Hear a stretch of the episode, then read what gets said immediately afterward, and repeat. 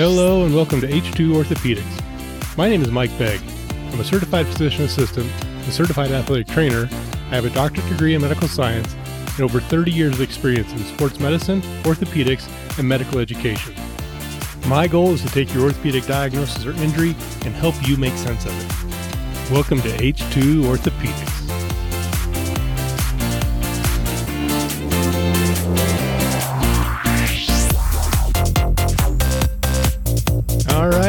To another episode of H2O. Uh, like I thought, what do you think about that music, by the way? My daughter thinks it's too much, but it's kind of funky. I guess I'm showing my age. But anyway, topic of the day. I got an email from a friend of mine who said, Hey, Mike, uh, and this guy, he, he's he's not bulletproof, but he thinks he is. Uh, he said, Hey, I have another injury. No, I didn't rupture my spleen this time, but I've torn my rotator cuff. I went to a doc after a, a bad mountain bike accident, and uh, they've diagnosed me with a rotator cuff tear, and he thinks I need surgery. I want to show you the images and talk to you about it before I sign up for any any type of a procedure. So, uh, like I thought when I started this podcast, the topics just keep coming. Uh, it's almost nonstop, but uh, that's why I do this. I love helping people out. I love giving information and educating you so you can make the right decision for you uh, moving forward with treatment, whether it's surgery, conservative physical therapy, modification of activities, whatever it may be.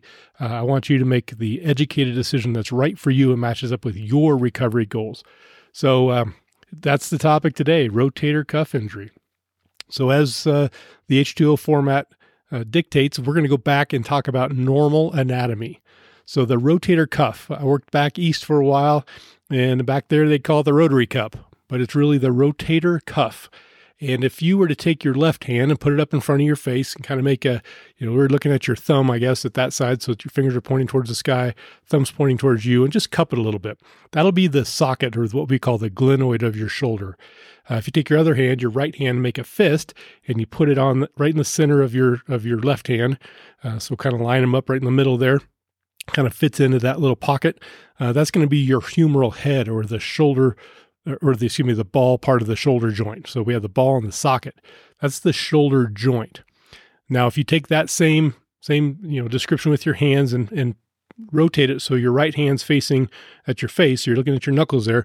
If you took from nine o'clock all the way over to three o'clock, and this is a rough estimate, but it's easy for, for us to picture this. That's where your rotator cuff is. So nine o'clock to three o'clock over the top is the rotator cuff. And really what we're talking about are the tendons of the four muscles that make up the cuff. We'll get into that in a second. And then from three o'clock underneath to nine o'clock, so all the way around, was more of a capsule or a ligament sac that makes up the shoulder joint. So over the top is the cuff or the tendons of the cuff, and down below is the capsule. Now, when you injure your rotator cuff, we need to be clear as providers. What you've typically done is injured the tendon attachment of one of the four muscles onto that humeral head, onto the ball. So there's special little bumps that are created um, for attachment on that ball. We'll call them the tuberosities. One in the front. So if we go back to that same you know hand description, where the knuckle of your little finger is, I'm going to call that the lesser tuberosity, and that's where one of the front rotator cuff tendons will attach.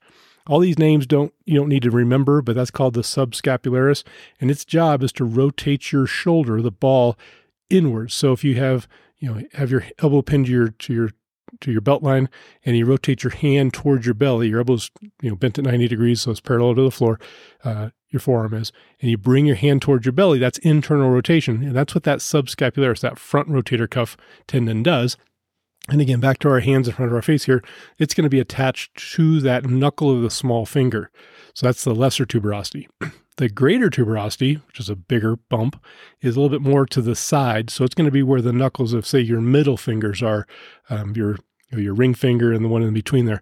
Um, that's going to be the greater tuberosity. And that's where the supraspinatus, infraspinatus, and teres minor, the other three tendons will attach onto that bigger bump, the greater tuberosity. And when you have a rotator cuff injury, it's typically injury to the tendon that attaches to these two bumps on the ball or the tuberosities on the ball. Now, between the knuckles, between the, the your small finger, your pinky finger knuckle, and say your your middle finger, we're going to say there's a little groove in there. So we're going to smash out your fourth finger and create a groove. We're going to call that the bicipital groove. That's where the long head of your biceps runs. And oftentimes, when you have a rotator cuff injury, we, we throw in some biceps pathology because it's very common. And we'll talk about that in just one second. But uh, it's very common to have a biceps tendon injury. What we're talking about is the long head of the biceps. So your your muscle in the front of your arm, uh, when you you know do the curls for the beach, that's your biceps. Um, its job is to bend your elbow, but really it's to, to say turn the doorknob. So take your palm, your forearm from palm down to palm up, like turning a doorknob, turning a screwdriver. That's a primary biceps motion. But we go to the gym and we do curls to get big biceps before we go to the beach. Um, but there's two heads a long head and a short head. The long head is actually part of the shoulder when it gets up top uh, in that area, and it runs through that bicipital groove. So, okay, so rotator cuff injury, what happens? It's the tendon that's injured or pulled off or torn off, if you will, from that tuberosity. So, in the front, we talked about the subscapularis. Up on top is what we, as a tendon or a muscle that we call the supraspinatus. So, these muscles all attach to your shoulder blade or your scapula. Uh, so, above the spine, if you reach over your shoulder and you feel on your shoulder blade, there's kind of a hard uh, bony ridge that goes, you know, f- from left to right, um, or right to left, depending on what side you're working on, but it's parallel to the ground. And you can feel that. It's called the spine. So above the spine or superior to the spine would be the supraspinatus. That's a main rotator cuff that brings your elbow away from your body. So if you're again, if you're kind of elbows bent at 90 degrees, pinned to your to your belt line, if you raise your arm straight out to the side, you're primarily using that supraspinatus. Your deltoid does some of that, but your supraspinatus works on that as well. Just inferior to the spine is the infraspinatus. So same idea, inferior to the spine, infraspinatus. Its job is kind of to rotate the hand outward. So we talked earlier, the subscapularis, the one in the front, brings your hand towards your belly. The supra brings your elbow out from your side. The infra and the teres minor, which is the fourth little rotator cuff in the back that we don't talk about a lot, uh, they rotate the arm outward. So it's pretty complex. It's pretty. It's a pretty unique part of the body. It's really complicated. Uh, but those four tendons uh, kind of rotate and, and move your arm around. They elevate or move your arm forward. Uh, they really work together. And the analogy I use when I'm talking to patients about how complex this is, there's a couple things we need to talk about. Uh, but there's four tendons. So in my mind, I kind of picture a puppet you know, a puppet with four strings, two to his hands or two to his arms and two to his feet. Uh, and we're trying to, you know, there's a little cross with the strings that are attached to it that we're actually manipulating, trying to get this puppet to dance. Where those four rotator cuff tendons have to work together, just like those strings have to work together to, to make that puppet dance. And if one's injured or torn uh, or inflamed or whatever it may be, um, then it doesn't work very well and other muscles start to take over. So the deltoid up on top is a big, powerful muscle. The pectoralis in the front, the latissimus and the uh, the trapezius kind of in the back and then you know coming off the neck, uh, they kind of take over.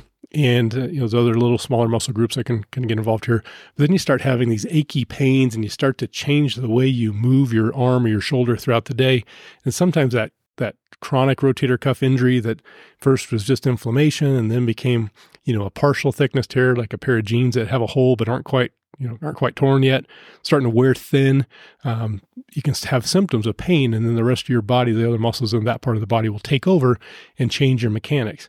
Or you have that true acute injury like my buddy had, uh, and then you really don't have a chance to to take over, you know, that chronic nature. But when you try to lift your arm, you're you're not moving it very well because the muscles that are trying to do that motion aren't made for that motion so that you substitute and you realize, hey, this is a problem. So if we go back to that ball and socket, we're talking about the rotator cuff, the four muscles from nine o'clock to three o'clock over the top.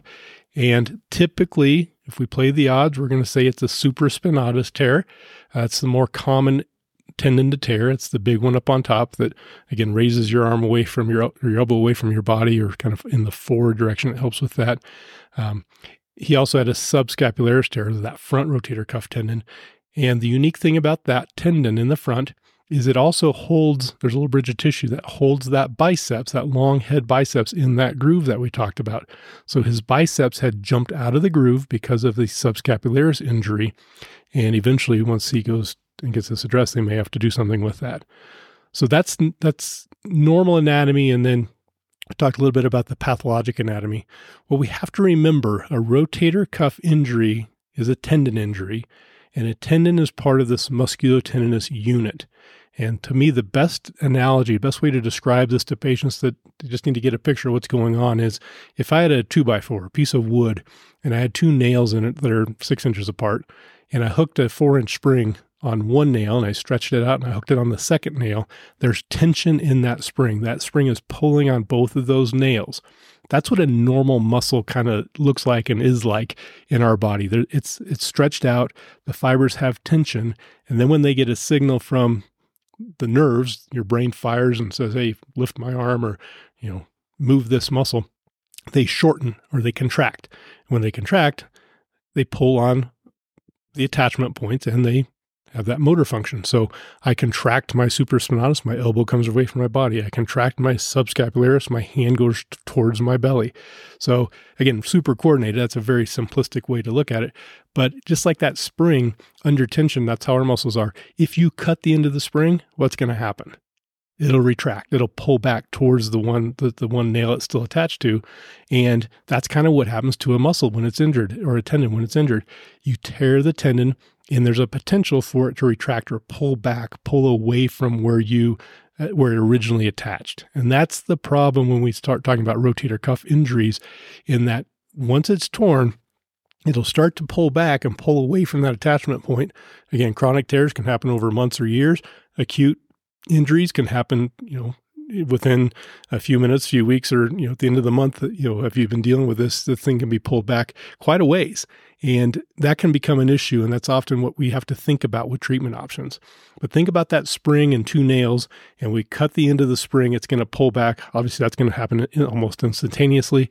Uh, the muscle may be a little bit slower, but it's going to pull that tendinous attachment away from its original uh, insertion point or attachment point on the uh, on the humerus, and that's the issue. That's the rotator cuff tear, and it can happen to any of the tendons. I'll just tell you that the one way in the back called the teres minor is the least involved. The other three are pretty common. We, we commonly will see a subscapularis tear and a supraspinatus tear. It's not unusual to see a supra and an infraspinatus tear. Um, and again, it just depends on the forces that go through the joint and kind of what wears out or what's injured at that acute injury episode.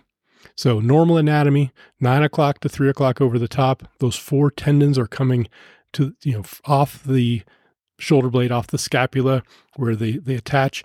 The muscles live over on the scapula, and then as they come towards the ball part of the ball socket, they turn into a tendon and they attach to these tuberosities, big, these big bumps, the greater or the lesser, these bumps on the humeral head. That's normal. When they tear, they usually tear out on that tendon portion within the first centimeter or so of that tendon. Uh, and it when it tears, it lifts off or tears off the bone, and then unfortunately starts to pull back or away from its attachment point which means it likely will not necessarily heal in true terms back to that point. It may become less symptomatic. You may not feel it as much as you kind of accommodate and figure out how to live your life without that that functioning tendon.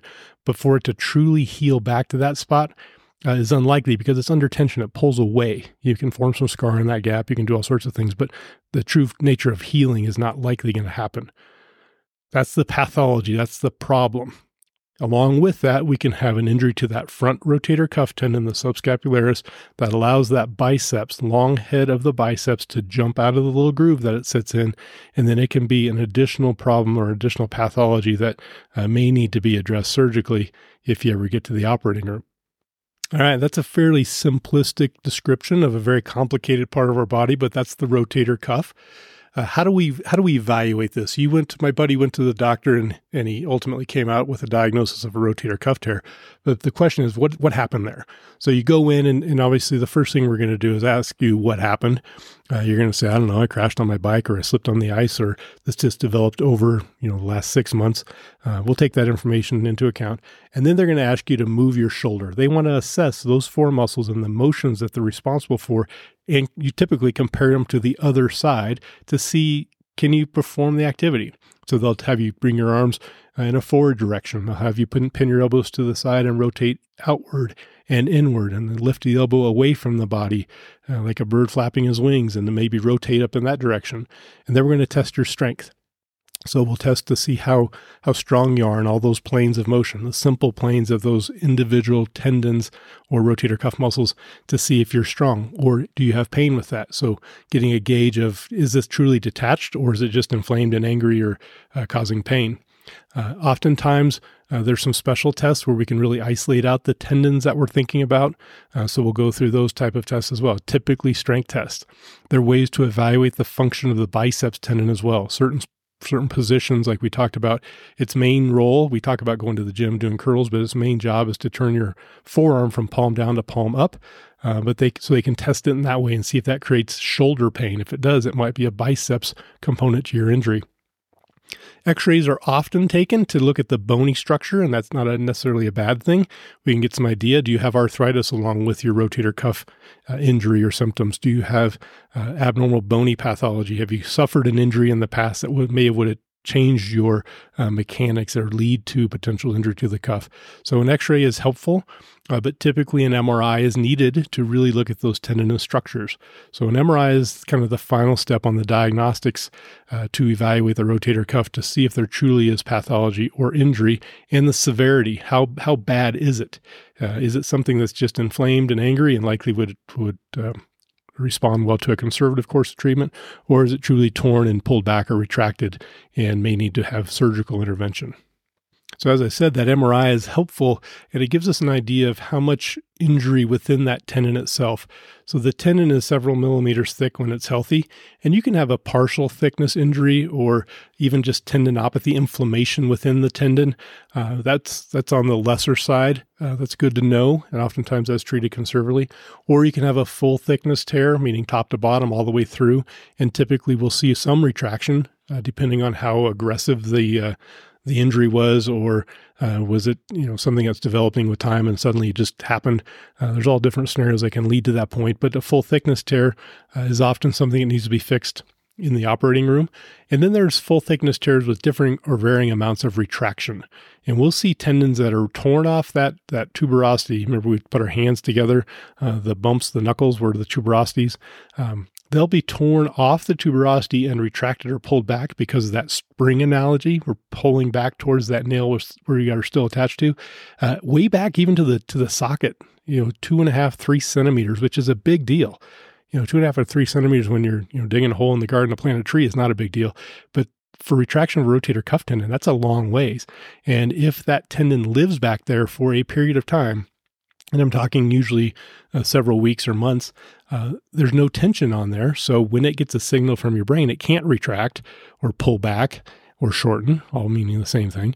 And it becomes weak, it atrophies or gets smaller.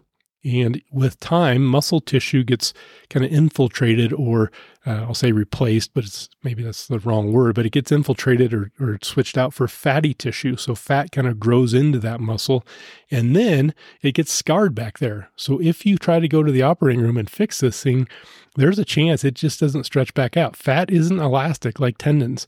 So, and once it's stretched out, it doesn't contract like a tendon. So, a chronic rotator cuff injury that's been retracted for several weeks to months and is irreparable or cannot be put back into place will lead to a totally different topic and different story. But that's something to be aware of and, and really kind of a, a push for you if you think you have a rotator cuff injury and it's been there a while.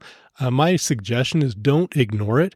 Get it evaluated because sometimes those those tendons become irreparable where we can't fix them if it's been chronic or scarred back too long and that's that's a you know something an MRI can help us with, and we can counsel, or the we meaning the the group of orthopedics professionals uh, that you're talking to uh, can counsel you on on treatment options. All right, quick review. Normal MRI, four tendons that come off the shoulder blade and if we have our hands up in front of us for kind of a visual, they come past the left hand, they go over the top of the left hand onto the right fist, and they attach to these tuberosities where your knuckles are in the front, subscapularis. Its job is to pull the hand towards the belly. On the top, supraspinatus, it attaches, say, to the third and fourth knuckle, and its job is to raise your elbow away from your side. Uh, just behind that, say, the you know the the first and second uh, knuckles is the infraspinatus and the teres minor and their job is to rotate your uh, hand away from your belly or externally. They all work together kind of like puppet uh, strings uh, to make your shoulder dance. The job is to really keep the ball centered in the socket so the big muscles the deltoid the pectoralis the latissimus the um, trapezius, all these big muscles around the shoulder, they can do the power work, and the cuff is just there to kind of hold the, the ball solid in the socket so they have something to work off of.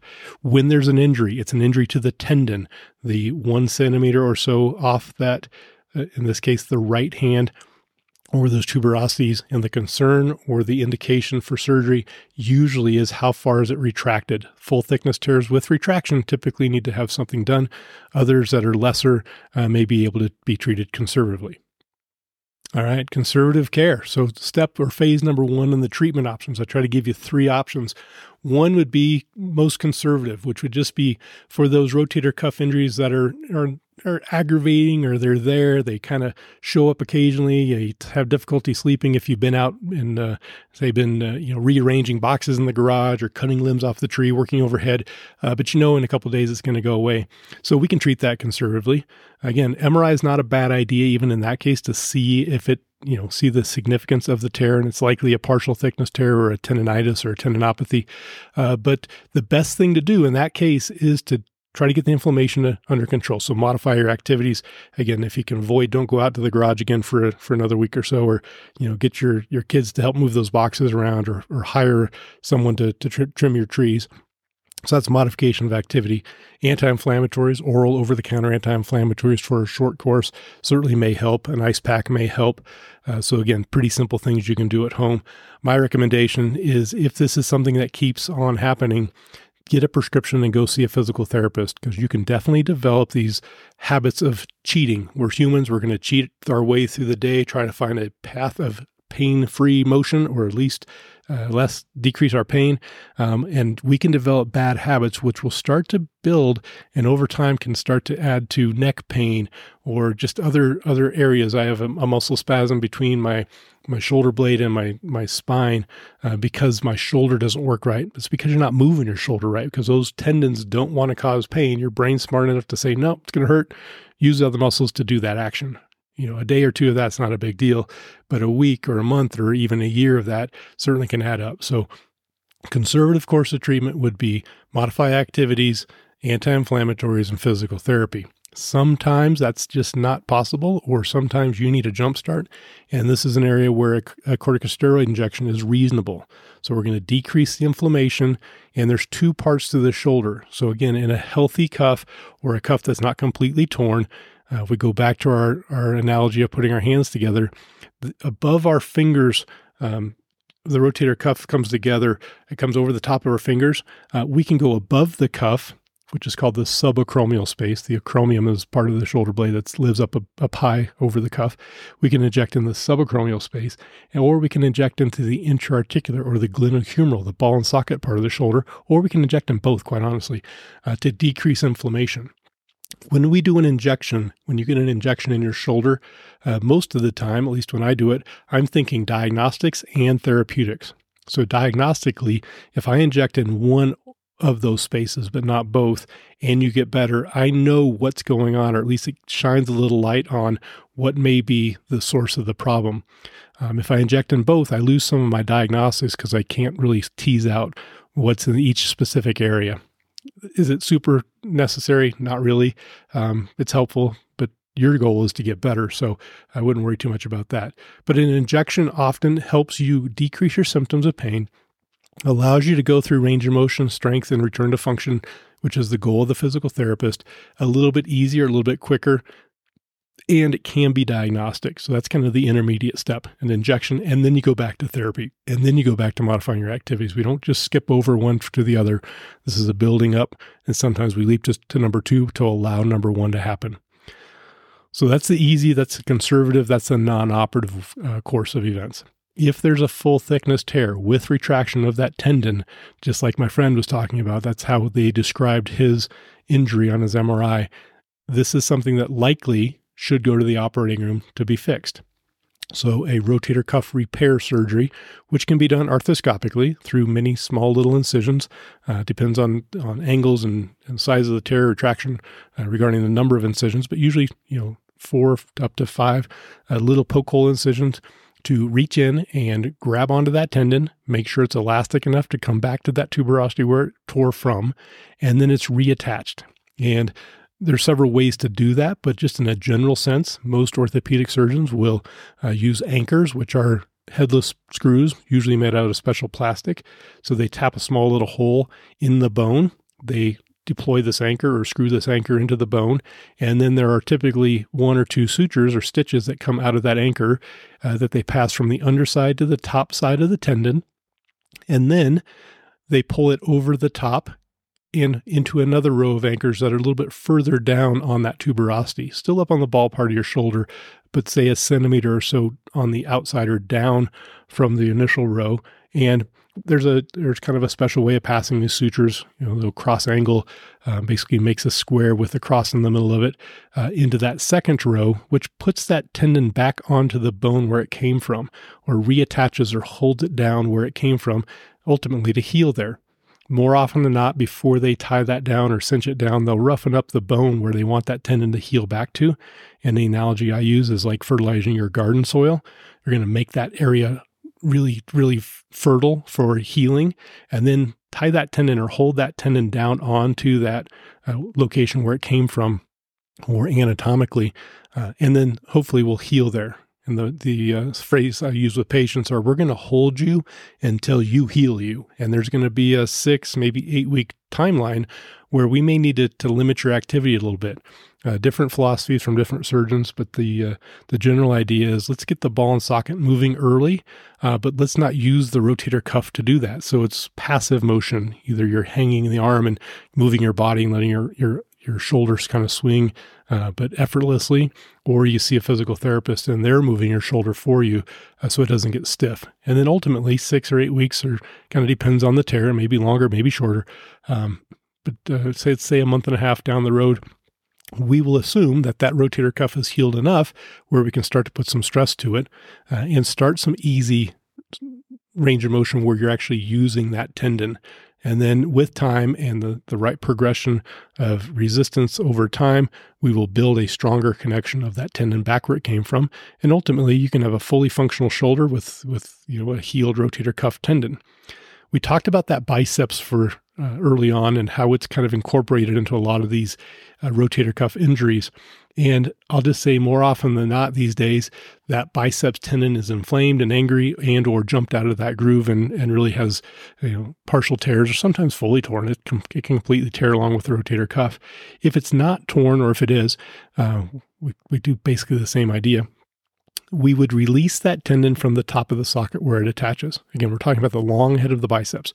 So we release the tendon from the top of the socket and go in differently. We can do it all arthroscopically. Some patients will have a little incision in their armpit where they've reached in and grabbed that tendon, put some stitches through it, and then put another anchor, similar to what we talked about for the rotator cuff repair, uh, right below where the ball is in the socket. So, usually in the front of the shoulder where the biceps runs, uh, just under your pectoralis tendon. It's, if you can feel over there, you can kind of identify where that is. So, it's called a subpectoralis repair or an all arthroscopic repair. Basically, the same end result, but we're tacking that biceps tendon down just below the shoulder joint and maybe removing an inch or an inch and a half of that tendon but it works just fine. As long as it heals there, the biceps will work from that point down to the elbow versus the top of the socket down to the elbow. But the benefit is that there's no pain or the pain um, that's generated from that injury is addressed or gone.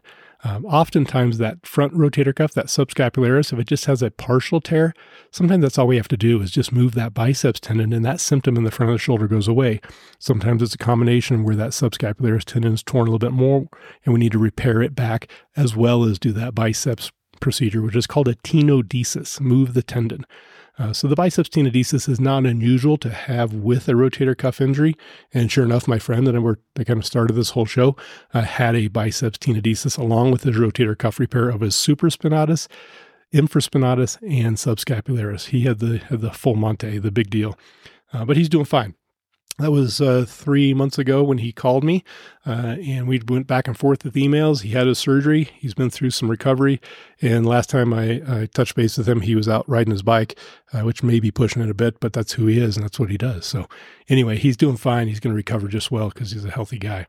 Uh, but there it is. That's the rotator cuff injury uh, the uh, the workup the treatment options I hope it makes sense for you. Um, again, as always, I'm, I'm happy to help answer questions.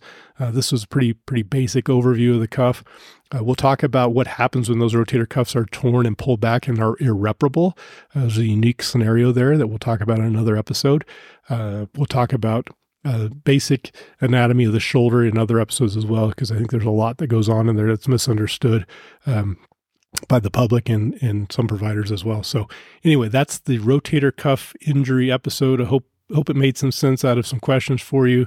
Uh, if not, email me or uh, go to our website at uh, h2orthopedics.com and, and leave a comment or a question there. And, and again, I'll do my best to answer your questions either through another podcast or directly if that makes more sense. Uh, but that's that's the goal of this whole deal. I'm trying to help people understand what's going on, and uh, that's what I have for you. So, as always, until we talk again, stay active, stay healthy, and do your best to put a smile on someone else's face. Thank care.